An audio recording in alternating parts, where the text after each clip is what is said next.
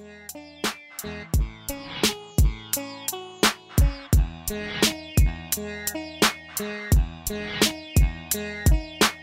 I could travel through time, I think I would tell myself from the past, you'll be fine. What's up? Too Broke for Therapy, episode number 41 with Jose Rodriguez. My name is Steven. You guys are listening to the Greatest Advice podcast, hosted by me, Leonard, and Jarrett Conley. This is a great week. We have Jose on, who recently moved to Los Angeles. It is so sad, but this is kind of a great chronologization of his whole life and what kind of led him to the moment of moving to Los Angeles, why Los Angeles, and also what he hopes to achieve there. I've had a great time getting to know Jose over the past 3 years, and to have him in my house for one of the last times I got to see him before he left and actually have a conversation recorded with him was great, and we got to catch up a little bit before and after, and yeah, he's a great guy. I hope you guys enjoy getting to know him. We answer some of your guys' questions, which you can always do at toobrokefortherapy.com/submit. There's a link in the show notes if you guys check that out for the podcast, as well as our Twitter page at TBFT Podcast. Thank you for everybody sending the feedback about last week's episode, as I get a text message right now about my pizza getting here. Guys, I got to go. Oh, my God, this guy. Oh, fuck. Where's my wallet to tip? Okay. Everybody, toobrokefortherapy.com/submit if you want to submit questions. Like I said, Jose Rodriguez, the legend, in it, at Navy Sweatshirt on Instagram. Check it out. We're going to jump into a song. We've got a mix at the end, a little teeny one that I put together for you guys. And, yeah, I'm about to go home to SoCal for the holidays. I hope to have a couple people on that I'm excited about, so yeah, keep it locked. Too Broke for Therapy, episode 41, Jose Rodriguez. Okay, fuck. Pizza.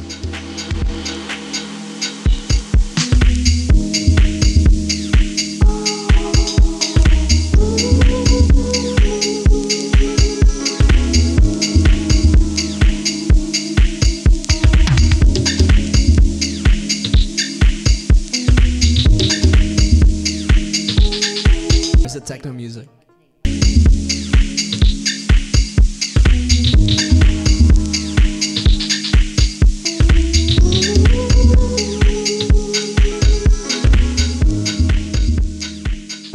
you know, you don't want it to pollute the area. Because that really lingers. Like, have you guys not been smoking weed for like 2 days and then you walk past someone who's smoking weed and you're like, it's almost like seeing a pie in a windowsill in an old cartoon, your feet lift off the ground and you start floating towards it. Like, it's pungent. But when you smoke weed, I can't smell weed. Does that make any sense? That's true. I mean, that makes sense. That makes total sense, yes. Lately, I've been noticing a lot more cars reeking of weed when I walk past them. And then I look in, or I'll, like, smell some weed up the street, and I'll be like, just trying to sniff it out. And I keep walking, and then I hear some, you know, a little bit of bass. And then a couple of people sitting in the car, and I'm like, oh, it all makes sense now. When I was in Europe, that's the widest sentence people could say. When I was in Europe, I really wanted to find grass, as they like to call it, and no one calls it that there. But I really wanted to find weed, so the only way I knew how to find it was if you smelt it, maybe someone dealt it. Wow. And I walked up to some guy, and I was like, hey, man, and he like immediately looks at me, and he's like, where are you from? And I'm like, I'm from San Francisco. Because that was like the most, if I say I'm from the LA area, people are like, fuck LA. San Francisco, everybody. Very true. It. So I'm like, I'm from San Francisco. And they go, I'm from Tahoe. And he was like, whoa. I was like, you live here? He's like, yeah. I was like, oh man, well, I smelled the weed. I just was wondering if you know where I could get some. He's like, oh, funnily enough, I'm a drug dealer. And he took care of everything. We sat at a bar for an hour. He came back with an eighth of weed. I bought it for 50 pounds. It was, sick. Great Beautiful. Time. Let's intro Jose real quick so we can get that over with. Not saying that I want to get it over with. I love you. Everyone listening, we are sitting with a great guy. Overall, I've probably known this gentleman for 3 years, three-ish years. About. We've gone to war together. We've done a lot of balcony hanging out. He's had a lot of great social gatherings at his house. Overall, emotional support animal for me for a while, and I would say one of the best people I know, probably one of the best people a lot of people know, and if you don't know him, you're about to. Jose Hello. What's your last name? Is that let me start by saying I love this guy. I don't know his last name. Rodriguez. Okay, that's what I thought. I wanted to say Ramirez, but you know, can't. I don't want to. That's Aldo. Wrong. That's Aldo. Okay. Wow, you guys are really great. Aldo, future guest on the podcast, he hit me in the DMs. Oh shit! Sick. Yeah, randomly in the middle of the night, I was like, my phone buzzes. I look over, and I see that it's from Dumb Cheap, and I'm like, at Instagram, and I was like, oh shit.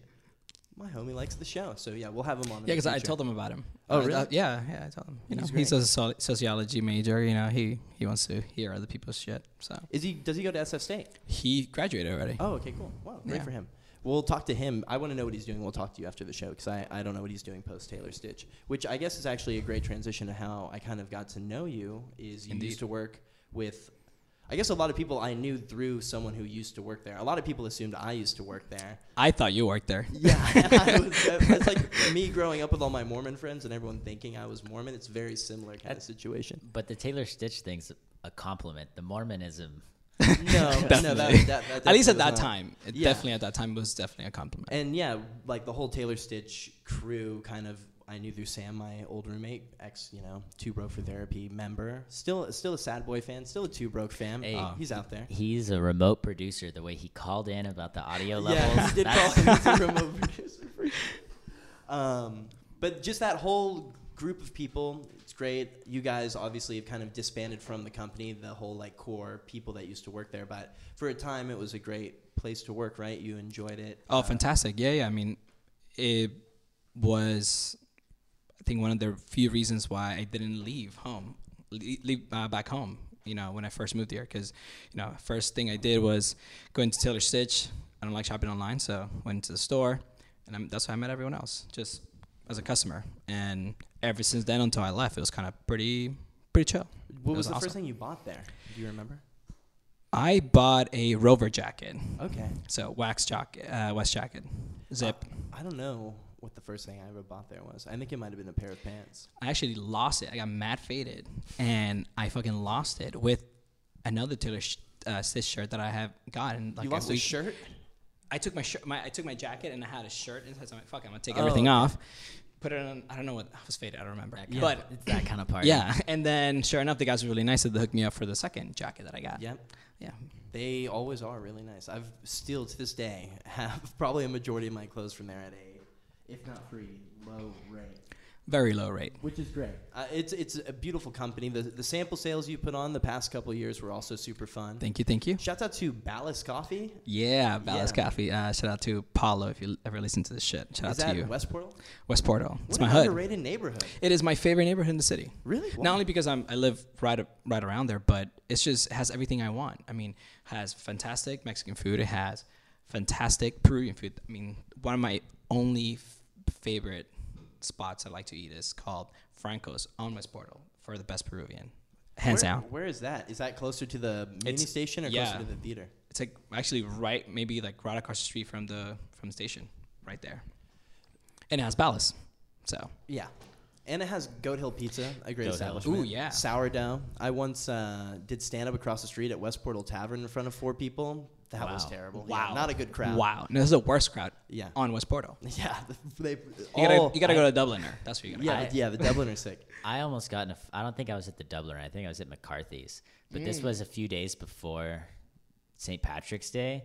And there was this Irishman, and he was outside telling us about how he picked his brother's, or he carried his brother's dead body through the streets of Cork or some shit. Oh, wow. And he wanted to fight me because I told him I visited Dublin a couple of years prior. And then we asked if we wanted, like, we had a joint, and he was like, "What is that?" And we're like, "Oh, it's some weed. Do you want to smoke some?" He's like, "I don't smoke that shit. It makes you gay." This is a total side note. People at my work right now, they think that there's something in San Francisco tap water that turns people gay. That's amazing. This is like some Alex Jones, like, the water makes the frogs gay type shit. Like, they literally bought a Brita over the weekend. That's insane. They think the Brita's going to save them from turning gay. I have no idea. I'm like, how bad are you guys fearing this? Like, you know, be comfortable with yourself. No, even if, you know, follow your intuition. Are they Latino? Are they Latino? No, they're both African American. Oh, interesting. It's very, I have nothing to say. Yeah, it's very interesting. I am like, is this a bit? But it's been going on too long at this point. And there's literally money invested. So shout out to Leonard, by the way, who's in this conspiracy. But I think he's only doing it because he likes to see. He's a provocateur. He just wants to push some buttons and see what happens. He loves pushing some buttons. I did enjoy his first two episodes. Yeah, he's a great guy. Yeah, I wish you got to meet him.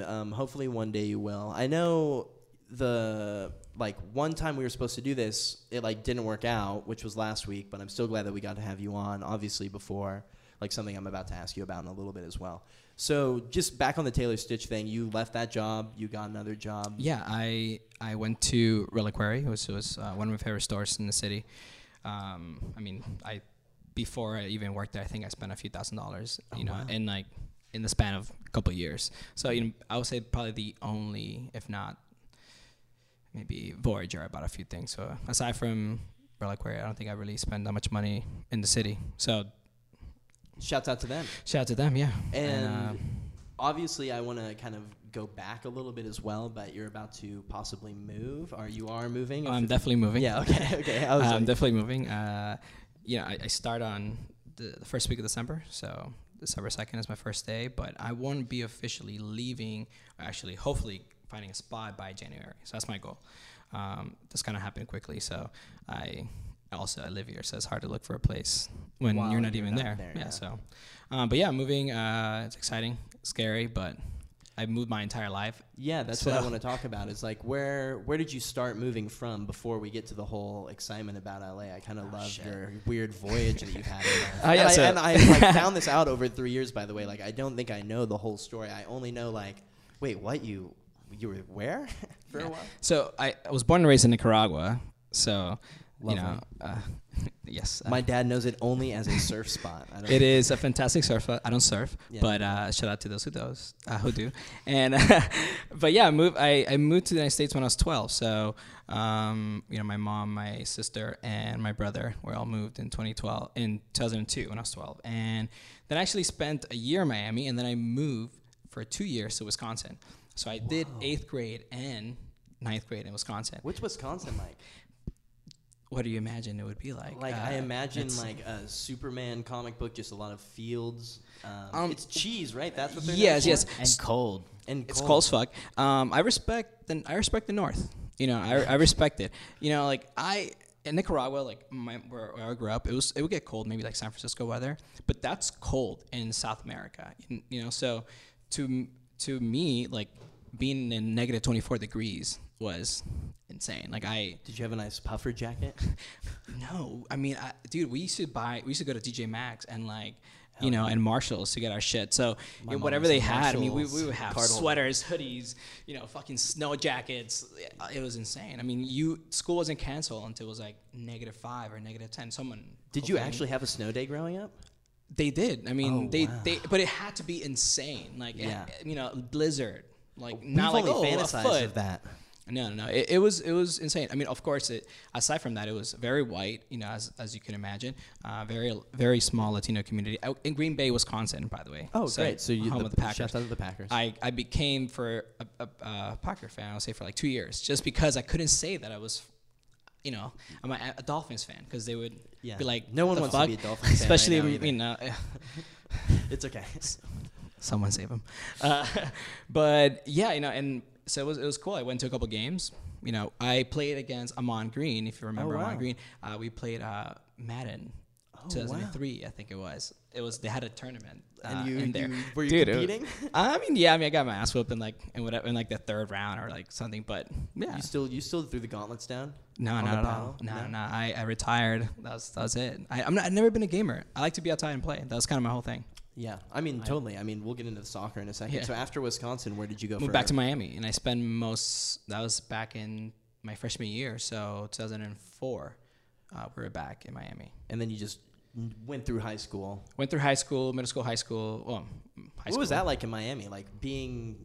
I mean, Miami's kind of a wild place. Miami is... go to a high school and have a high school kind of like wildlife. Like Jarrett is the ultimate wildlife king of high school. I would say whatever he went through, he probably would have fit in fine in any high school because, I mean, you grow up drinking at like 15. Like, and I don't mean like, oh, I'm going to casually have a beer and, you know, my friends. And I mean, like, we're talking about like keggers, like, yeah, like parties where you like, you know, they have like 5 kegs and you have to pay $5 to get in, which is insane. Whoa. And cheap, you know. Oh, and cheap. But it would, well, it'd be $5, but then for a kegger, yeah, you're right. Okay. But then what happens, like, you show up and there's like 300 people in a backyard and you can barely even walk. So it's like those are the things you're kind of dealing with. It's like either you go to parties insane for cheap, or you maybe try to find your friend's friend who has a fake ID and whatever, and then you throw your own party. So that's kind of like what it is, like finding the best party, I'll say. Did you ever go to like a crazy venue as like, you know, being in Miami? I feel like, you know, I envision like a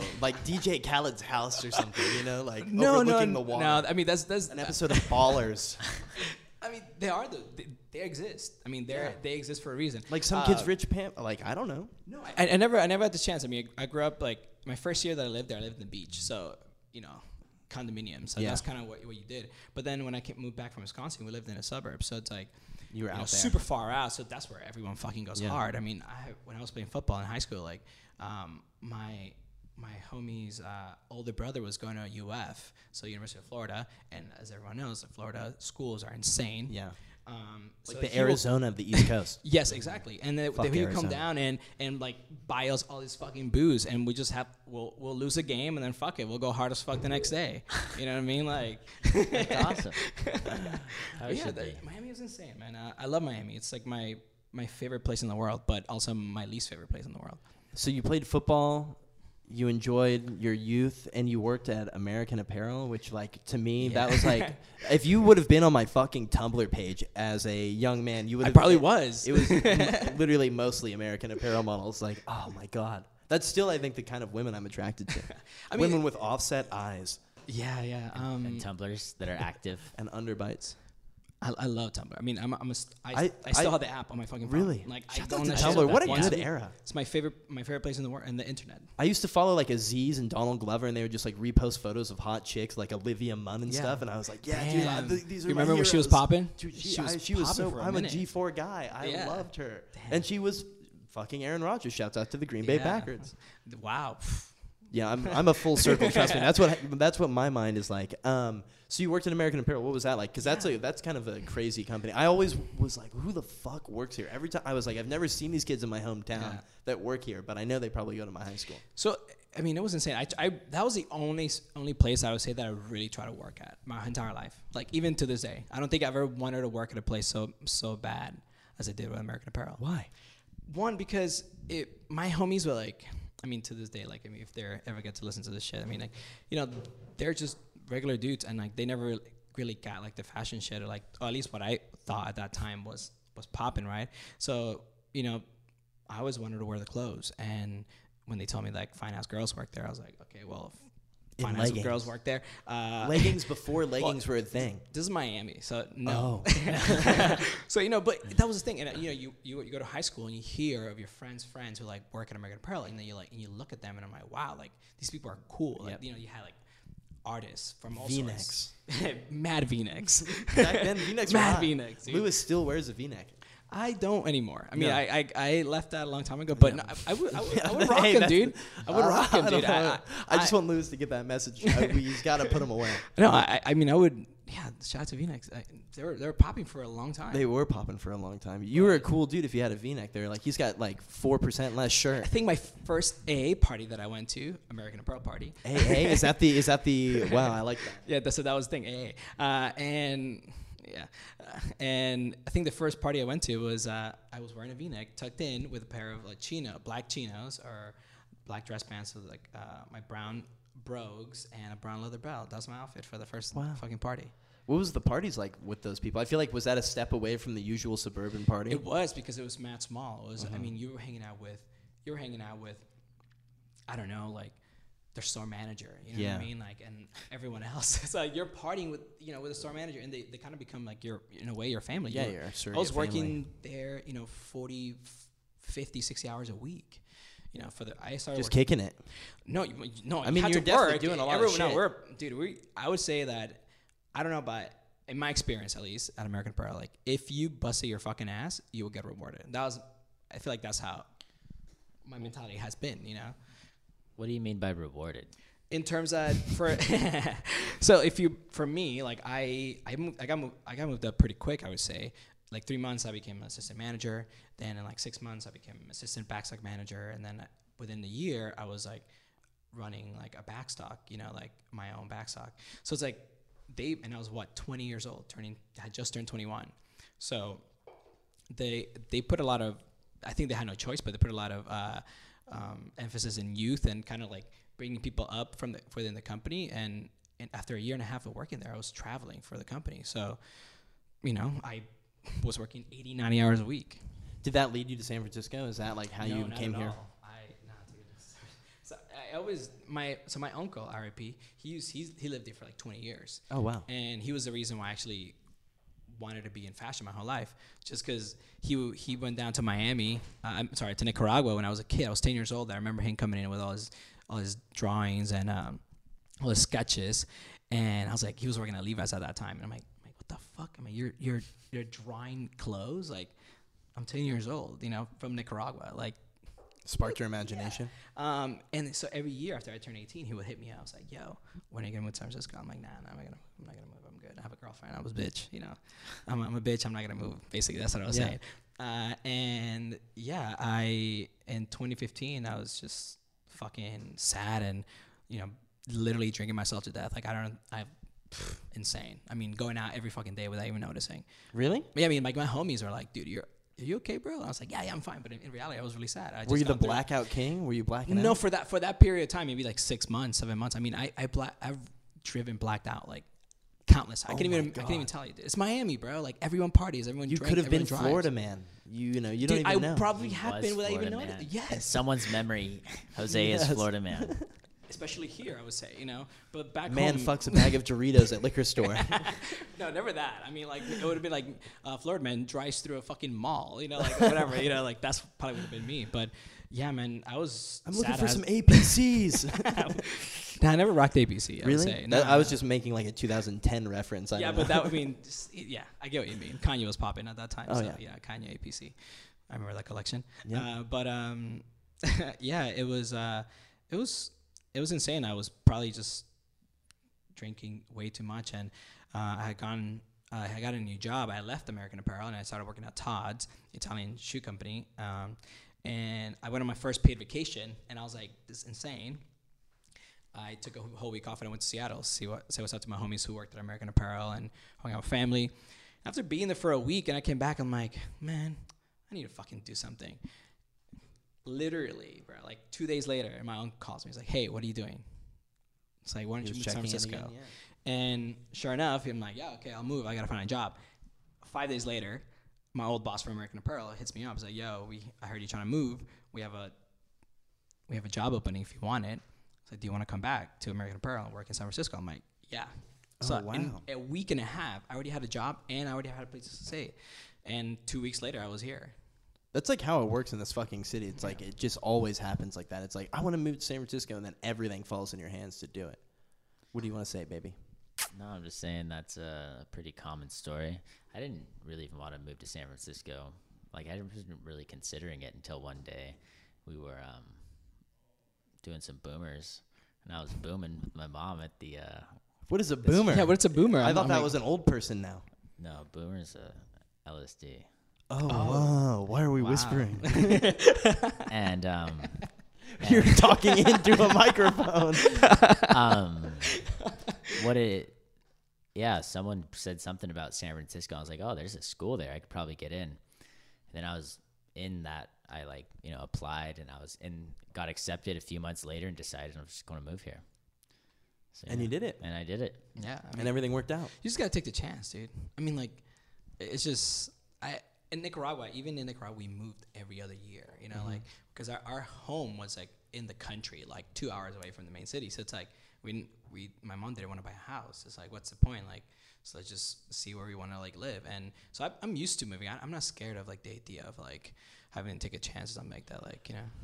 So basically moving around a lot kind of like prepared you to be comfortable with like kind of landing in a new city and landing in a new spot, right? Yeah, that's I mean, and like. And also as an adult, I would say like when I traveled for American Apparel, it like really put me, like it really tested me in terms of like, okay, how quickly can I adapt to a time zone, a schedule, being around different people every month. So, you know, like we'll be doing a project, you know, it was like my first project, we left for 3 months. We were in DC. Wow. And in the fucking cold, working overnights, you know, fucking 7 to 7, 7 to 9.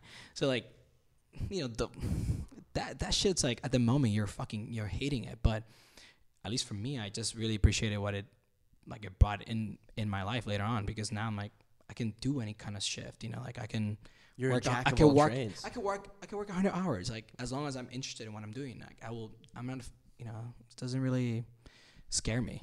Interesting. But hard working, like just you're kind of like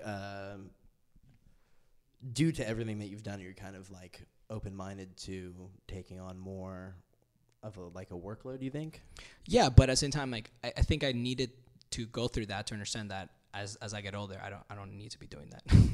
You know, so it's like it was I think it is great for character, but I don't think it's great for, you know, for like your entire life. I think I work in American Apparel. I spent a couple of time in Paris and Amsterdam, so I was able to see the way people lived there, and they had so much emphasis in like, you know, your family and friends, and how much that means more than like a 9 to 5. Yes, you know what 100%. I mean? So like, you know, to me, I remember like being there. I'm like, these motherfuckers are lazy as fuck. You know, like we're here working 12 hours, 15 hours, and they come in, do the 8 hours, and they fucking bounce.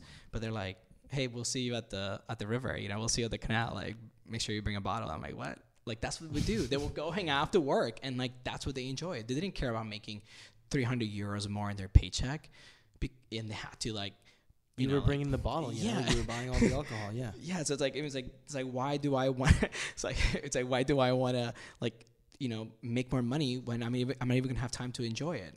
Yeah. So that, you know, that was kind of it, and you know, that experience, I kind of made me realize that, yeah, like, that's not sustainable. So do you think when you moved to San Francisco, I mean, you've been here for how long?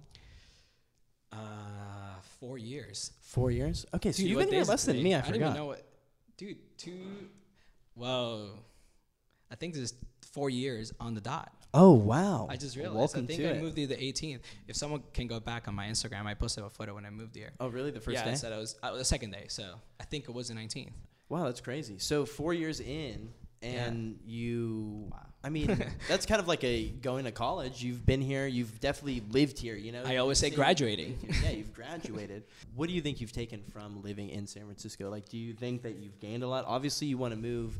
Purely just because you want to grow, you want to experience new yeah. things. That's what this life is all about, experiencing new things, new people, new experiences. And, like, you know, you always have the people, you know, in your life that you've met along the way.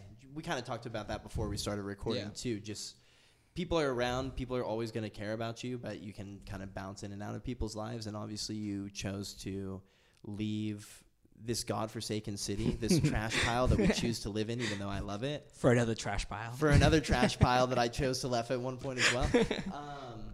But do you think that you've gained a lot? I mean, this city kind of either kicks people in the ass, kicks people in the head, or like kind of, you know, people love their time here. People come back. I always say I love the city. If I had the choice, I wouldn't move. I would tell you that right now. Really? Why? Because... You know, I have my girlfriend here. I like my style of life. You know, I love Danielle. If you're listening, shout out to Danielle. Shout out to Danielle. I love you. You know, and you know, she's made my experience here a lot more better than I could have been.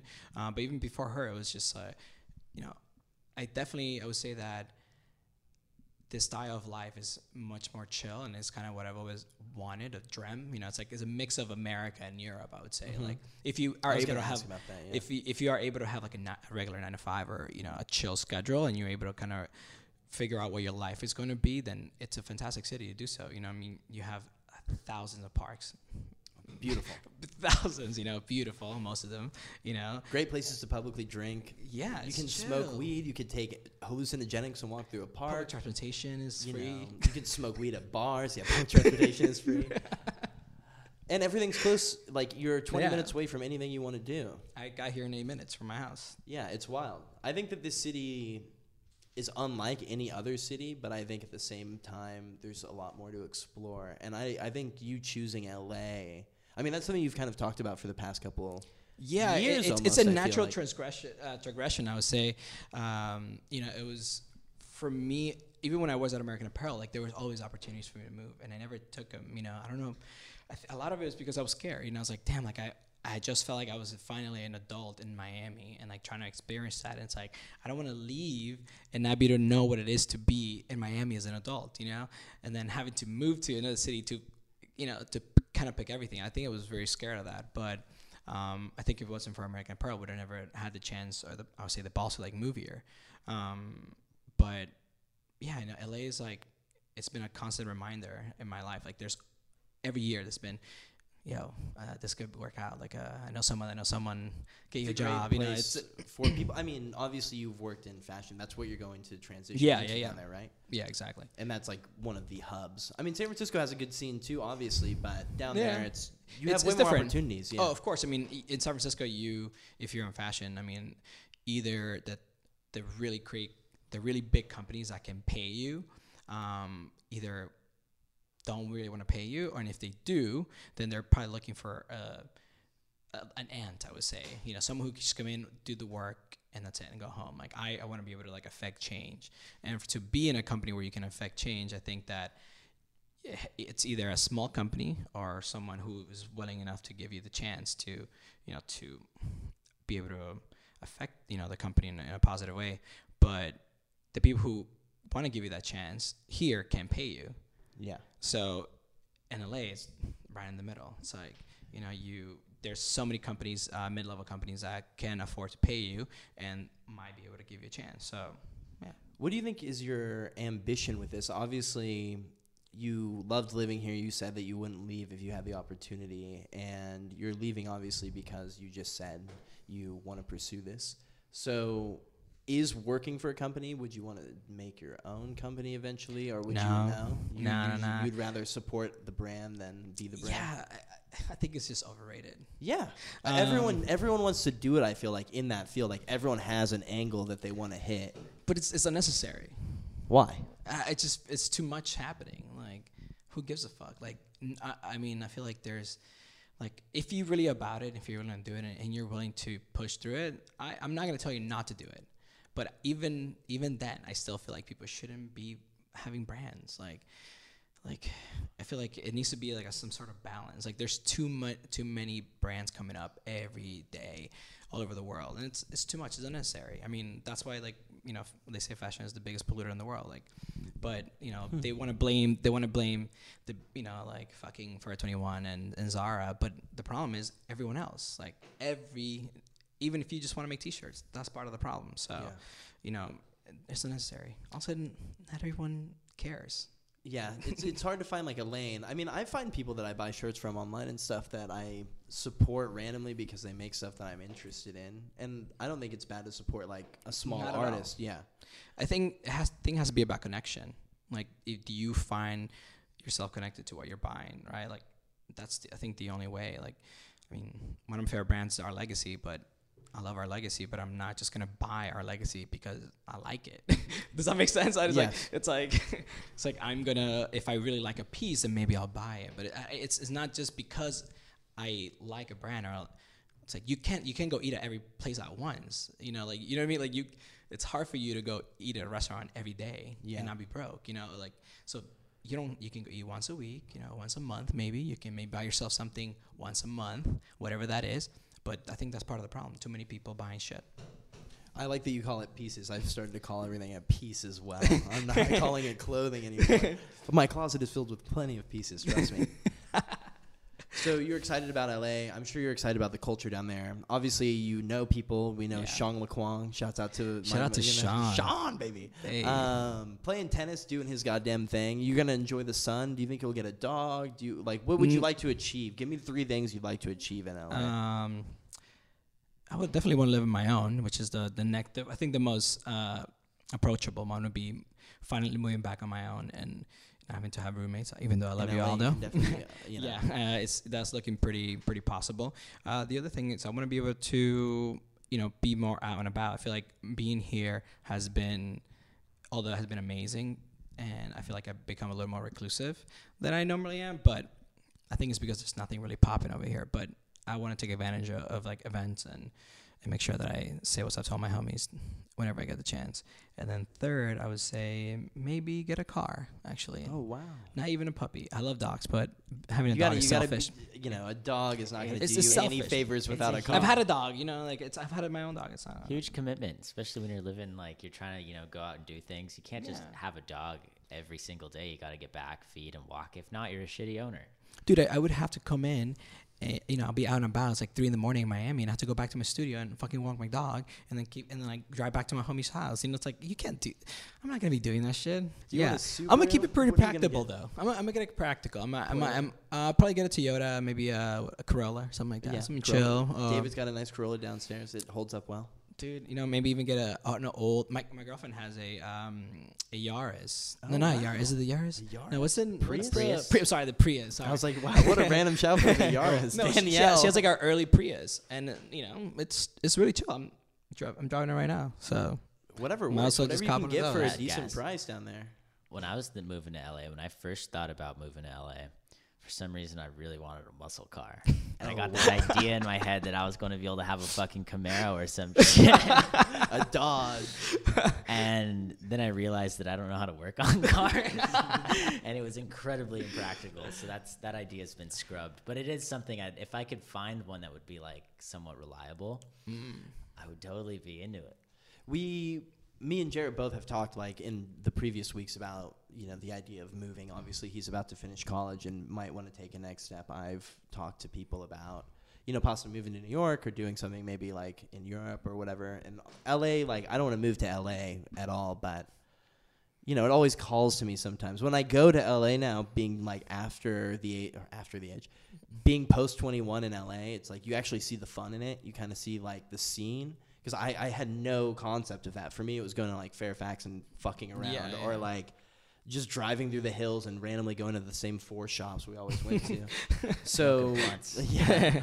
And then now that I can go to the bars and, like, go to restaurants and see, like, the appeal, it is, like, immensely appealing. Plus, I have so many of my friends that live down there. Yeah. You making this decision, do you think it is something that is going to be, like, essential to the next 4 years of your life? Or do you think that it's something that you might regret? Because that's obviously the biggest hurdle is getting over. I feel like everyone has a little bit of regret, no matter how positive you might be, I feel like everyone has a little bit of regret in them. The idea of what if is always kind of like, I think that little stab in the heart.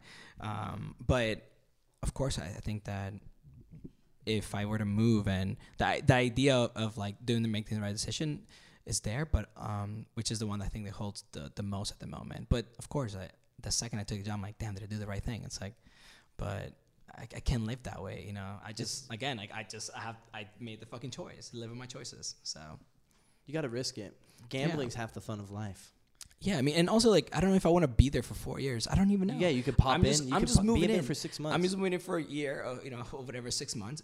I'm not sold on the idea that this next step has to be permanent. So I'm just going in there with my arms wide open, just taking everything in, And just to give like an idea of like what you're going through, and obviously everyone knows you look like a hot 24. But how old are you? Oh, thanks. I am 29. 29, yeah. So you're about to be at 30. That's like kind of where I'm at with wanting to move to, is getting closer to that enormous 3-0. Even though I do think I'm going to wake up and my life will just figure itself out. That's what I've said on this podcast all the time. 30 is the goal. But I don't know if I want to be here. Like, I think I'd rather wake up on 30 and be like living a new experience or something like that. So that's where I'm kind of. I think that sounds fantastic. For me, at least, and it was never about that. It was just kind of it was more so about a career, that purely that. But if I were to think about it in that way, I have to start thinking about okay, like, am I going to be wasting my girlfriend's time? Like, you know, like, am I, you know, what's the next step in my life, right? Do I want to have kids? Or do I want to be married? Like, wow. You know, that's what I think about, right? Like, 30. I'm there too. I'm starting to think about all that shit, and I'm like, what is going on? Is it my biology? Is it... Dude, I don't know. But, I mean, I always wanted to have kids. I love kids. Yeah. But... You already have glasses. You're already, like, a quarter of the way to being a dad. Glasses, play soccer, I know, glasses, I saw. Dude. Fuck. So last night? No, it was, like, maybe, like, 2 months ago. Okay, I was like, yeah, dude, bro, I fucking hit up our Turkish brothers, dude. They didn't hit me back. No, I had to walk off. I had to, like, I couldn't even finish the game. It was... And my girlfriend jinxed me the night before. She was like, you're going to break your glasses. She's like, you're going to break your glasses. I'm like, all right. And sure enough.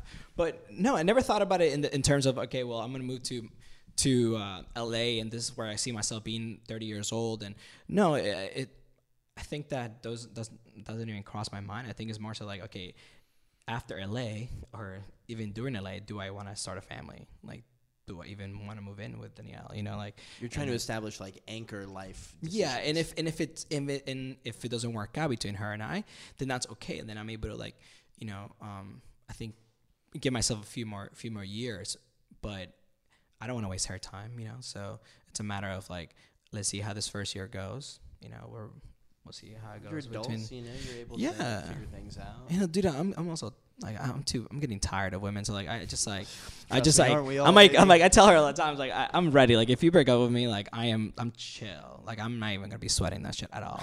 Like, fuck that. I'm gonna just take like 2 years go, dude. Not even, bro, follow like, a path, bro. Knows? Just do my own thing. Like, it's so much trauma and so much stress, unnecessary stress. Danielle has been so amazing our whole time that it's like she's made me realize what like it is to be someone who's just, even though it's on my ass all the time, which I love, but it's just very smooth. So it makes it easy. Oh, so easy. Yeah, yeah. I mean, you've been in a long time relationship, so you probably feel the same way. It's like, how long have you been in a relationship, sweet Jarrett? I know I ask this every week. I can't believe I don't know. 3 years. 3 years, yeah. Lovely, yeah. Smooth, I mean, like peanut butter, baby. All my relationships are crunchy and usually expired. You're a crunchy man. I am a crunchy man. I do love a crunchy peanut butter. Do you like peanut butter being like non-American? I fuck with peanut butter. Okay, good. Yeah, but it was something that I had to like learn to like. Yeah.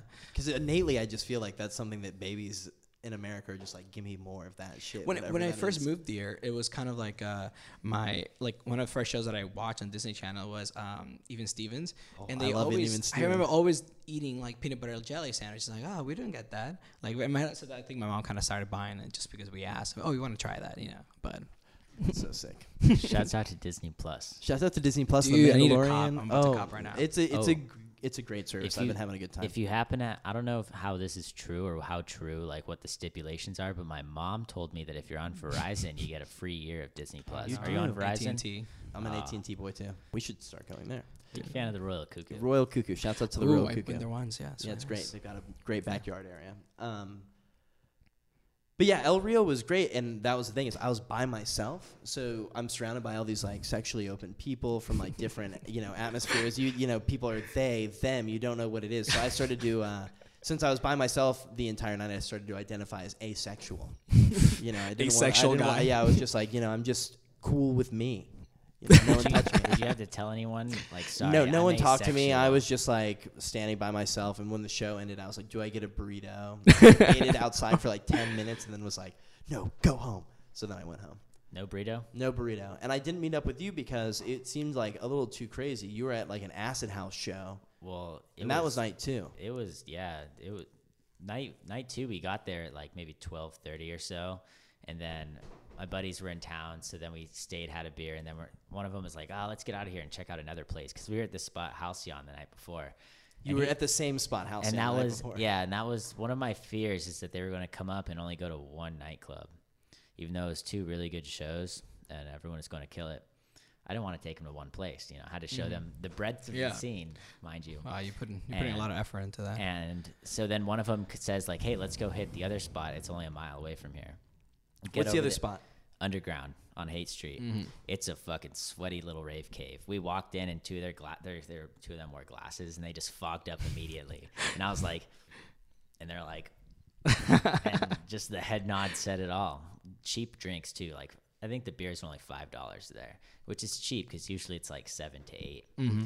at these clubs. And then we were there, and that spot shuts down at 2 because it's in the middle of a neighborhood. And I'm sure that I think there's an apartment above. And it was just they were just playing some dirty techno. And then we get back to the Halcyon and Sasha Robati. And when we left, he was playing like acid house. And when we get back, he's throwing down some dirty techno too for like until the show ends at 4. He played a 6-hour set that night. And you bumped into our favorite Cuban. Yeah, Louis. What was that like? What, did he look distraught? I just want to know what my boy looks like in the club at 3 a.m. because I have not seen him out. He looked so, I don't know if he was happy to see me. I'm pretty sure he was very just happy to be there before he saw me and then ran into me. I was like, damn, Louis. And we danced for a little bit. And then. You danced with him? Well, next to each other. Oh, I mean, obviously you didn't embrace. I grabbed his hand and we just did the slow dance. Yeah, you just were like, fuck this. The 185 BPM acid house. We're just going to hold arms. We were ripping the vapes in the club as you do. Oh, you were hitting the jewel. You just had a jewel talk. Good to see you. What? Good to see you. What? I got popcorn lung? No. So you enjoyed going out, though. I mean, it's your birthday tomorrow. Happy birthday to Jarrett. We'll definitely, you know. Happy birthday, sir. I absolutely am stoked for you. You're going to be, what, 22? 22. Double deuce. Oh, my God. You're a youngin'. Yeah. How old do you think Jarrett would be? I don't know. I think he was like 26. He's a hard 22 for sure.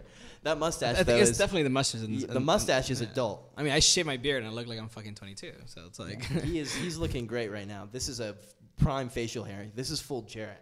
And I respect it. Everyone on Periscope right now is happy to be watching it. Yeah. Just well, that. I mean, when the show first started back was at the end of September, early October.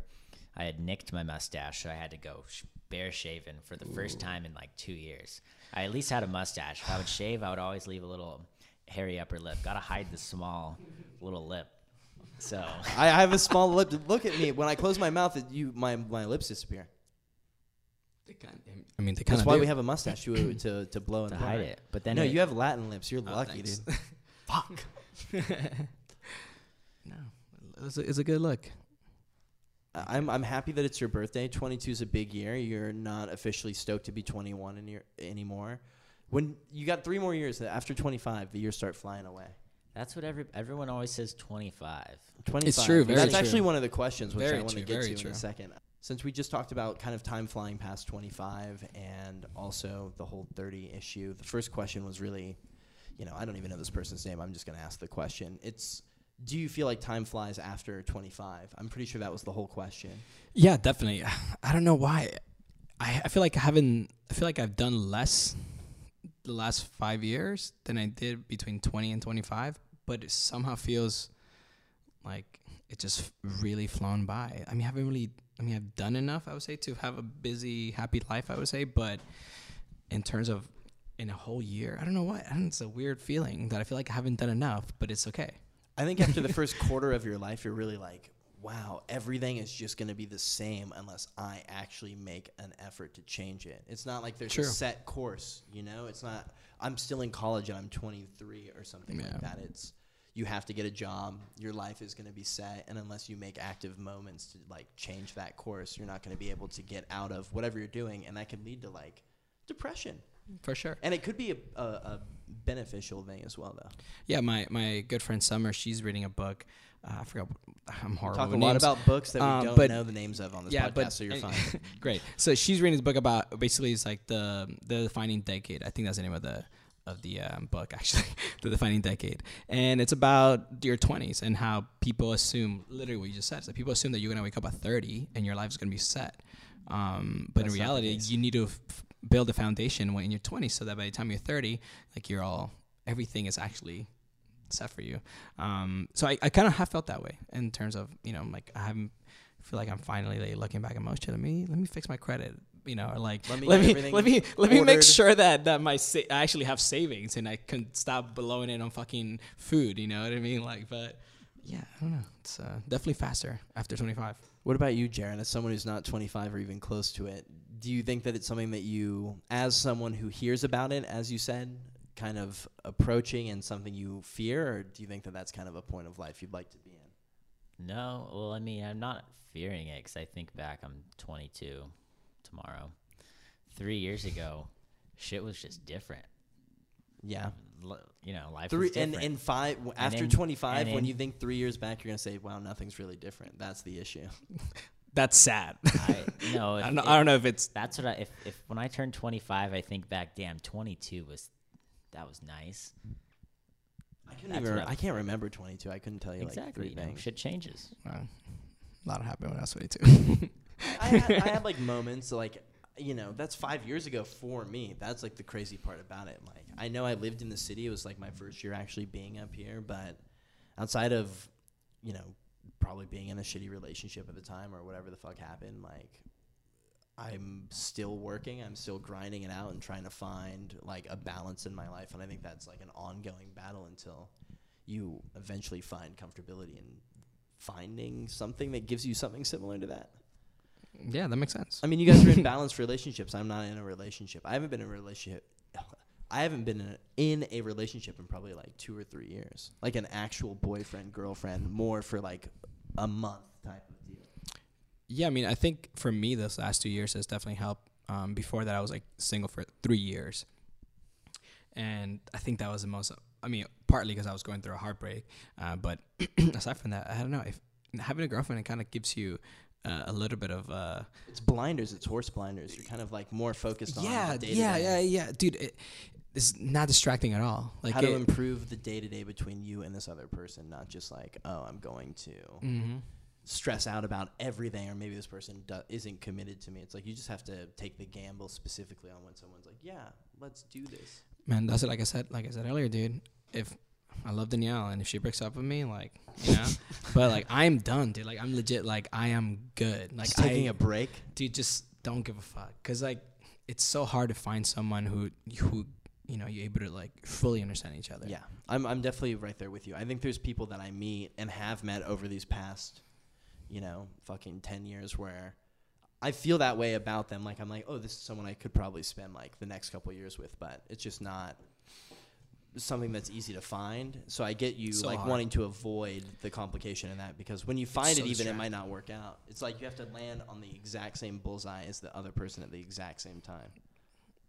Wow, that's a great analogy. I mean, that's how it feels for me. Trust me. You keep fucking hitting the outside circle. No, it's not even me. It's like I'll finally hit the bullseye and someone will be like right in the secondary ring of the bullseye or maybe even like miss the board completely. It's like we're looking for completely different things, but there's something between us that is like undeniable. It's just it's the mystery of life. It's like, how do you get lucky? Like we talk about luck on this podcast sometimes, and like luck is opportunity. Preparation. When preparation meets opportunity. Jarrett's the one who knows this, but he's still in film school. I always say, you know, it's like hard work and timing. That's, I mean, I don't know if it's a similar thing, but that's what I always say. It's hard work and timing. Like, that's luck, you know, and my experience. Yeah, so that's where I'm trying to get. And I think when you move, it's the same kind of situation. Like, you have to take those opportunities. And you don't know if it's like a lucky thing until you get there and it works out. Yeah, I mean, I don't think it's, even then, it's hard to even say that it's luck, because I've worked my ass off for the last 9 years. So I believe that this is just the right timing. You know what I mean? Like, I don't think that me moving there is luck at all. It's just, I busted my ass and this is just the next step in my life, you know? So generally, the last question that we're going to ask from a person who submitted didn't actually send us a name.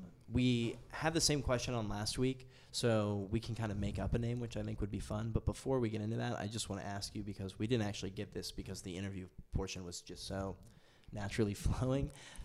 Where do you think your mental health is like right now personally? Like, do you think that you're at a spot where, obviously with the move and like with you going through all the things you went through from moving around as a kid to like establishing a great connection here with people that you've got to know over the last 4 years and like taking this next step in your life, do you think you're in a like balanced place? Do you think you're in a place that's kind of on the edge, looking over like maybe this is too fucking scary, but I'm still gonna like look over the edge? I want to say that I'm balanced. I feel like that's, I always try to keep myself. I would say you are a very balanced individual on the day to day. I try, but I don't know. It just, maybe it's a part of my whole upbringing that I don't really try to stretch it too much, because it's just fucking life, dude. Like, and my mom, I mean, this might be corny as fuck. My mom always tells me, "You guys are warriors. Like, you come from a family of warriors." Like, because my grandmother, all female warriors, right? So like, they're all fucking independent and shit. So it's like, you just gotta you figure it out. That's kind of the mentality. But, you know, of course, I think about it. Like, am I depressed? I've had those questions. You know, I asked them. But at the moment, I think I'm pretty balanced. I am a little scared just because... It's natural. It's natural. You know, I'm fucking invincible. But, yeah, I definitely am a bit scared. But I have faith in myself. And, you know, I'm out of faith, but inner faith, I would say. And, but, yeah, I'm confident. I have faith in you, too. Thank you, sir. It's going to be a great time. I hope Jarrett can say the same just by getting to know you over the last hour, but I would say you're a driven enough person to make anything work in any situation, and I do think that L.A. is a great land of possibility, and I know it sucks to drive 45 minutes from point A to point B, but I do know that whenever you fucking get there, and you have the best excuse in the world. Traffic, baby. Yes. It's like our version of the Muni didn't show up. I don't know. It's Dude. Like you actually have the sickest excuse. Yeah. And when you finally get to the place you're trying to get to, hopefully it's what you want it to be. I hope so too. And the thing that we asked last week and something that I kind of want to start asking people innately on the show is like outside of vices and substances and whatever the hell, like what are three things you do for yourself to like calm yourself down when you're stressed out or feeling like things are a little bit too much? It's a fantastic question. If you know, again, I try. To the no-name person who submitted this question to us. I try not to even get to that level of stress or a panic, maybe. But if I ever get to that point, I just immediately try to breathe. Like that's like my first go-to. My girlfriend makes fun of me all the time because like she's like, I know you're mad when you just like take deep breaths and just like you know? I'm a deep breath taker too. Yeah, so I'm like it's just like I need those like few seconds to reset. I cool off. It's like you gotta check yourself. It's me just checking myself. You know. Yes, exactly. And I tell Danielle all the time that I'm like when I go out and I'm faded like. I am ready for anyone to, so like that's where I normally am, like at that level. Especially when I go out, it's like when it actually comes up. So when I'm sober and I'm like chill, like that's like me chill. That's like I try not to go out. So if I ever get to that level, I'm like okay, fucking chill. Because if not, I'm ready for it. I will say I could go really. I think people who are really nice, are probably the meanest people in the world, because it takes a lot like for you to facade or something. No, it's not about that. It's people who are extremely nice are able to be the most fucked up people in the world because they're able to understand like what it takes to be a shitty person. So if you're able to understand how not to be a shitty person, that means you know how to be one. Does that make sense? I would say. Yes. As a man who dated a lot of shitty women and who thinks that he's like a pretty nice guy, I can definitely like see ahead of time like bad tendencies and like I am like, oh, I know exactly what's gonna happen. Yeah, I mean it's kind of like I was gonna go like superhero shit, but like I could forget what I was gonna say. But you're at the right table, so no, it's like how they always say like you need like a counterpart, right? Like it's the same thing with being nice and everything is balanced, right? So if you're able to be, it's like. How can someone know that you're dumb or smart, right? Like you need to have one or the other, right? If you're having a conversation with someone who is not as intelligent as you, you're able to tell, right? You're not gonna be like, hey, I'm fucking smart, right? But it's the same level. So I feel like whoever is nice, it's like, I'm a piece of shit. Like I could say the most fucked up shit ever, but I try not to, because for what? You gotta control it. For what? Just take a deep breath, relax.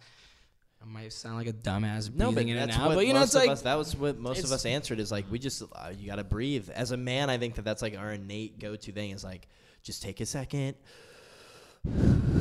It's so easy to fucking react. Yeah. It's the easiest thing. I mean... It's better to wait and calculate. I always like say this fucking saying. It's like, the hardest time to do something is when you don't want to do it. So it's like when you're trying to calm down, like when is the best time to calm down? As soon as you feel like you need to calm down. Yeah. Like simple as that. Same thing with like going to the gym or anything. It's like, that's the last thing I want to do. But if you do, you're probably going to feel better. Yeah. Which I haven't been. So what's your number 2 thing for calming yourself down? Nothing. Really? It sounds I don't know. Just breath? Dude, I just chill. Like man, it sounds corny. It sounds like so cliche to say, but I just try to fucking be chill.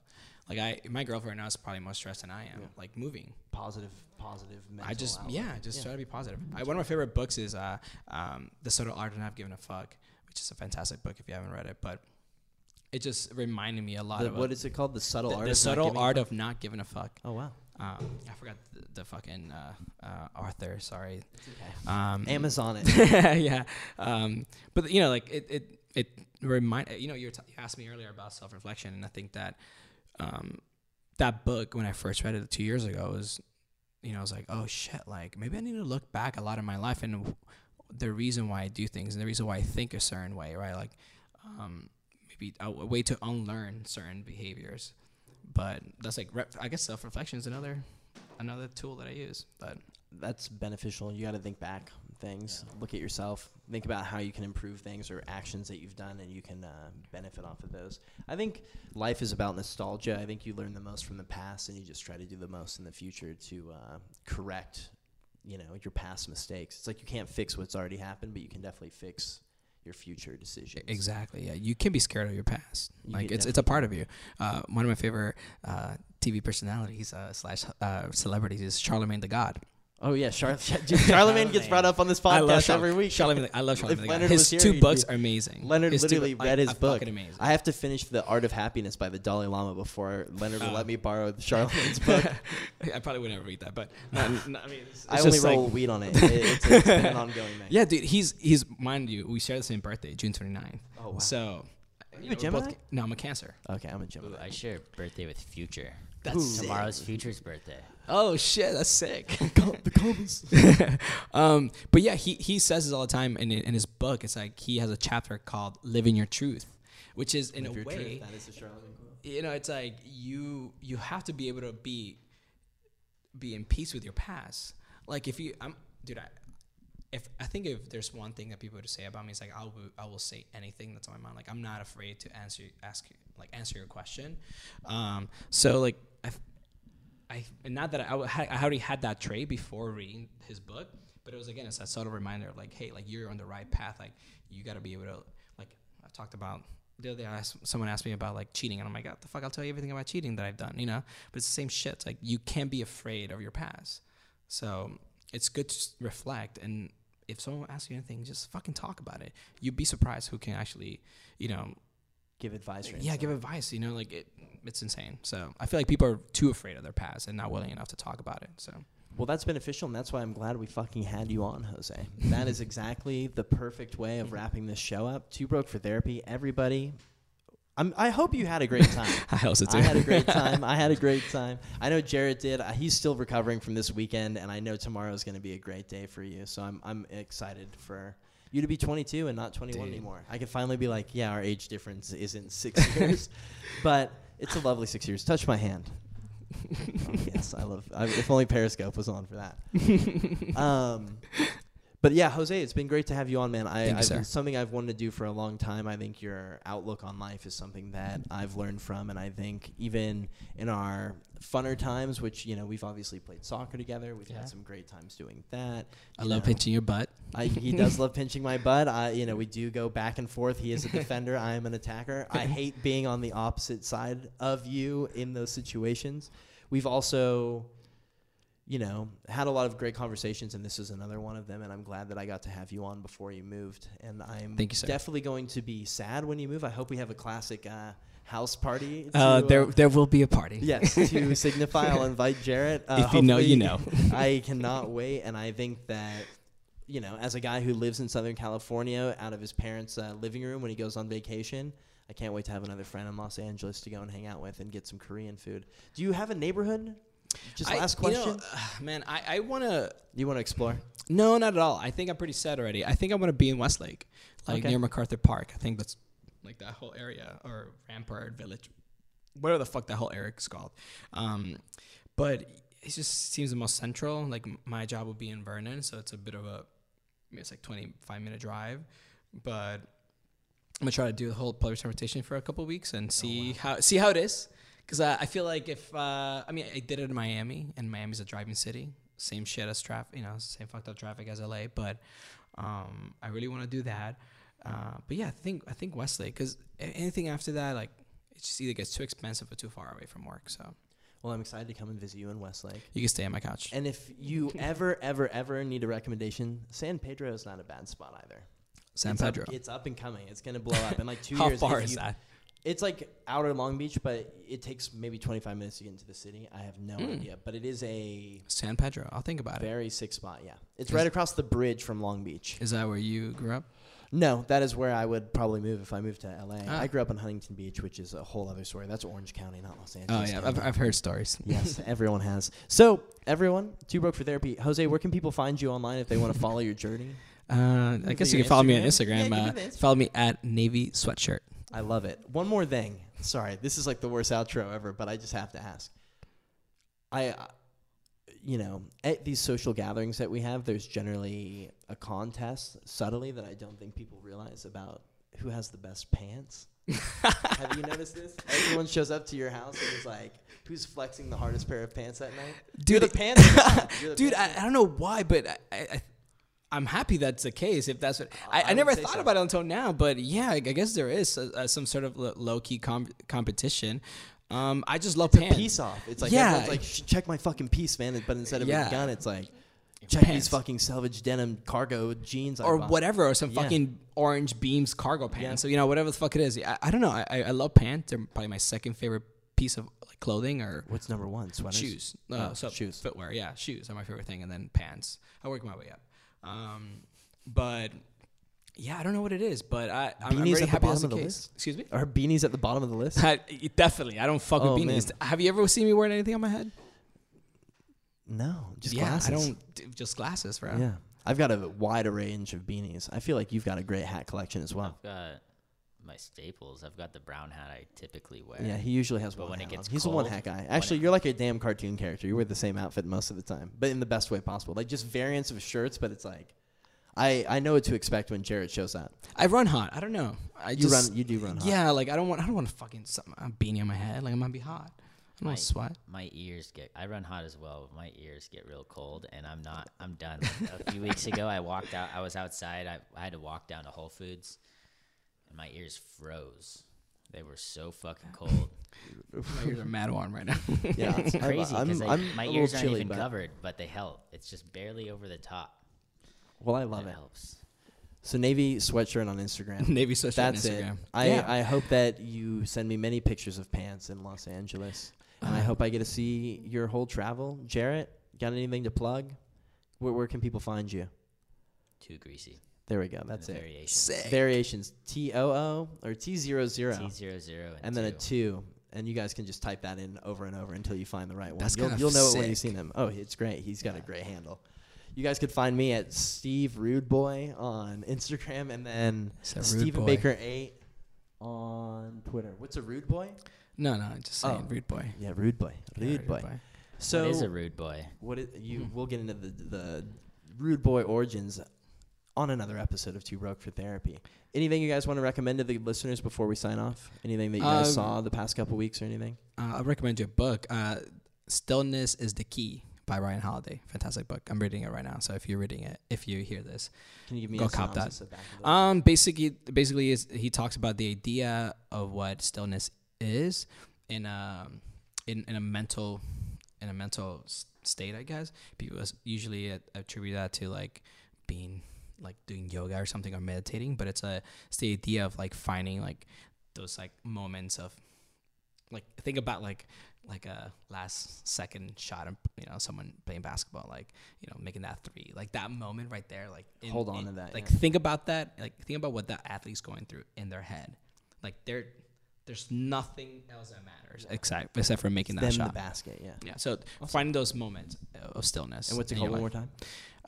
Stillness is the Key by Ryan Holiday. Fantastic book. Lovely. Jarrett, anything you've seen, checked out? Go to Halcyon? No, yeah. I'd say find a good club and go dance till it's 4 o'clock in the morning. I miss that shit. I wish I could do that with you soon. If I can fucking... Disclaimer, I tapped out at 3:30 on Saturday. Oh, no. They're going to hold you to that on the Twitter, on the Too Greasy once they find your handle. Whatever. I would say check out Disney Plus, guys. I did not want to pay for it, but now that I have paid for it, I am enjoying it. I'm excited for the Marvel shows. I'm having a great time with The Mandalorian, to be honest, and yeah, I just can't wait. I'm excited to see what else they do with that platform, and above all else, everybody, check out The Irishman this upcoming week on Netflix.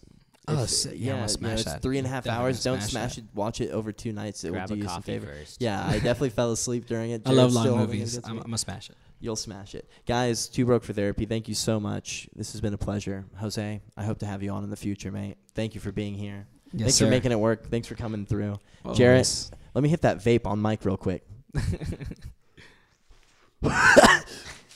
I hit it? Yeah.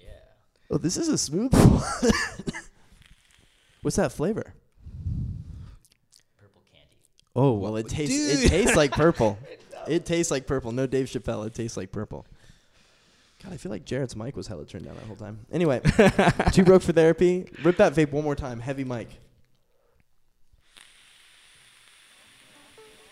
Oh, we're picking it up. Oh, wow. This is a big one. Jarrett, you're going to explode. Where's the techno music? He's failing at doing his most. Bye, everybody.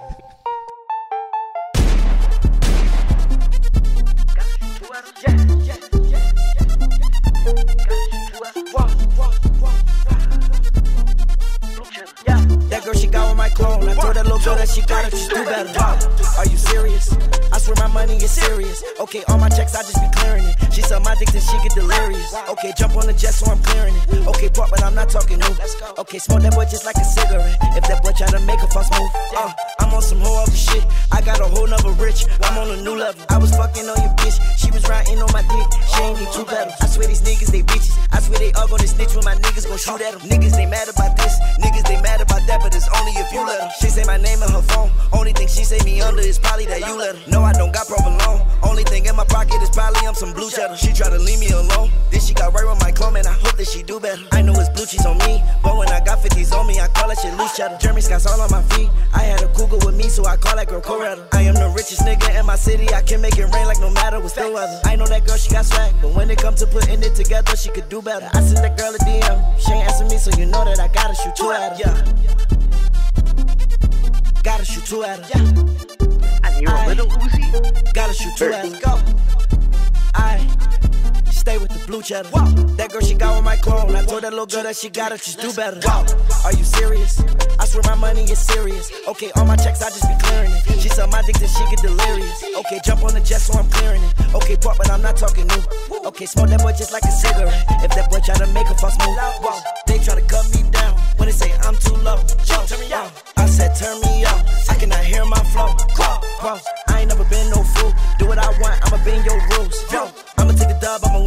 I ain't never been no type that lose. Yo, born like this, I ain't did no study. Everything I got, man, I got it in a hurry. If I love you, better say that you love me. And if I trust you, better say that you trust me. Talk about the bag, the moolah, the guap. I'm at the bank, only time that I'm running. I said, I'm on the road, no, I cannot stop. I'm running through obstacles, I'm in the hole. Oh, stop that.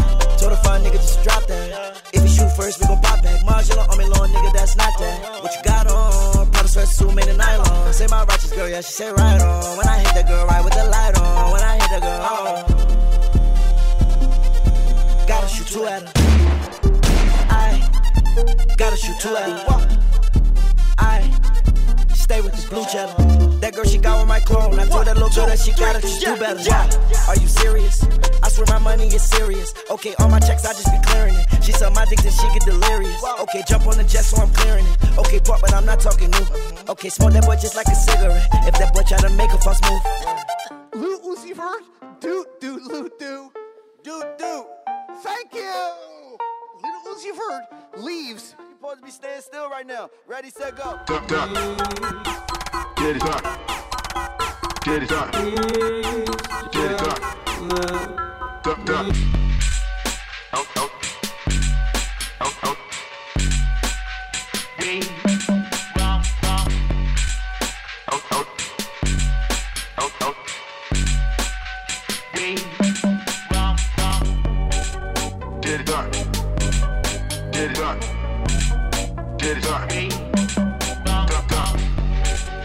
Get it up. Get it up. Get it up. Hey. Get it done. Get it done. Get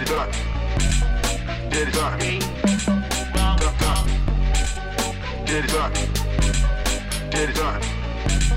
Get it done. Duck, duck.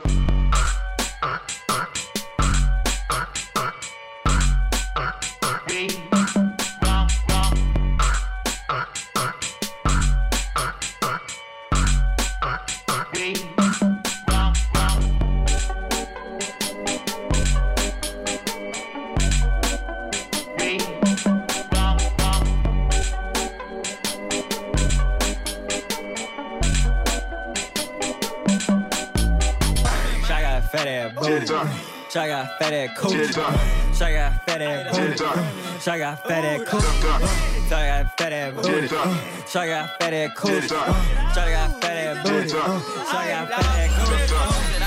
Let me juice it out. Let me juice. Let me juice it out. Let me juice it out. Let me juice it out. Mother, I'm trying to flip, coochie, I'm trying to live, flies in air, chill, condoms, I take a crib, although, yeah, bro, beat her back, let her go, roll it up, roly poly, see her later, adios, up and down, yo-yo, sipping on that hocus pocus.